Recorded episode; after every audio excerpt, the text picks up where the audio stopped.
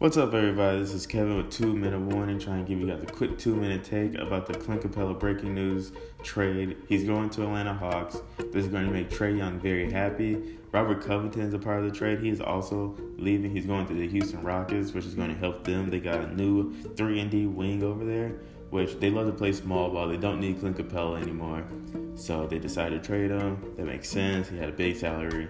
Um, none of the teams I can say made a push where I'm like, oh, okay, now they're contenders. Oh, they're gonna go deep into the playoffs.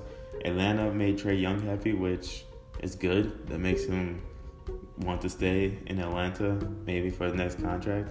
Uh, they're gonna have to do more. I don't think Trae Young, Clint Capela, and the roster that they have is going to compete in the East. And as far as Houston, like I said, they added a three and D. Uh, they're gonna play small ball. They're gonna shoot a lot of three pointers. So we'll see what the West, you know, has in store with them. It's going to be tough for them to beat the Lakers, the Clippers, I mean Utah. There's a lot of teams in the West that's going to be hard for me to be like, oh yeah, the Rockets can take them.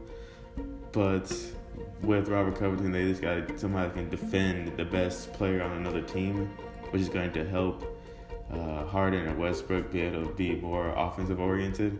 So it's to be really interesting to see how that trade goes along. There's first round draft picks. There's a Malik Beasley's leaving. There's a lot more detail in the trade that I'm going to add to my website and talk about in more detail. But I just wanted to give you guys a quick take about that, how I felt about it. Clint Capela, should he be happy?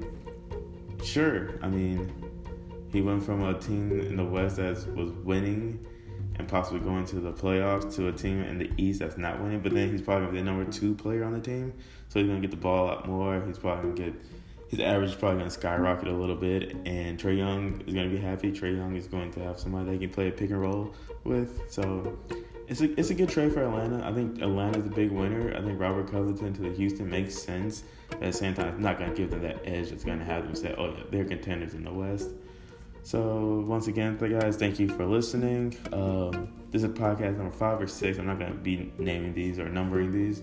But uh, I just want to thank you guys for listening real quick, and I appreciate all the support. If you guys do not know, Flea Flicker Sports is my website. It's also my Twitter, so go check that out.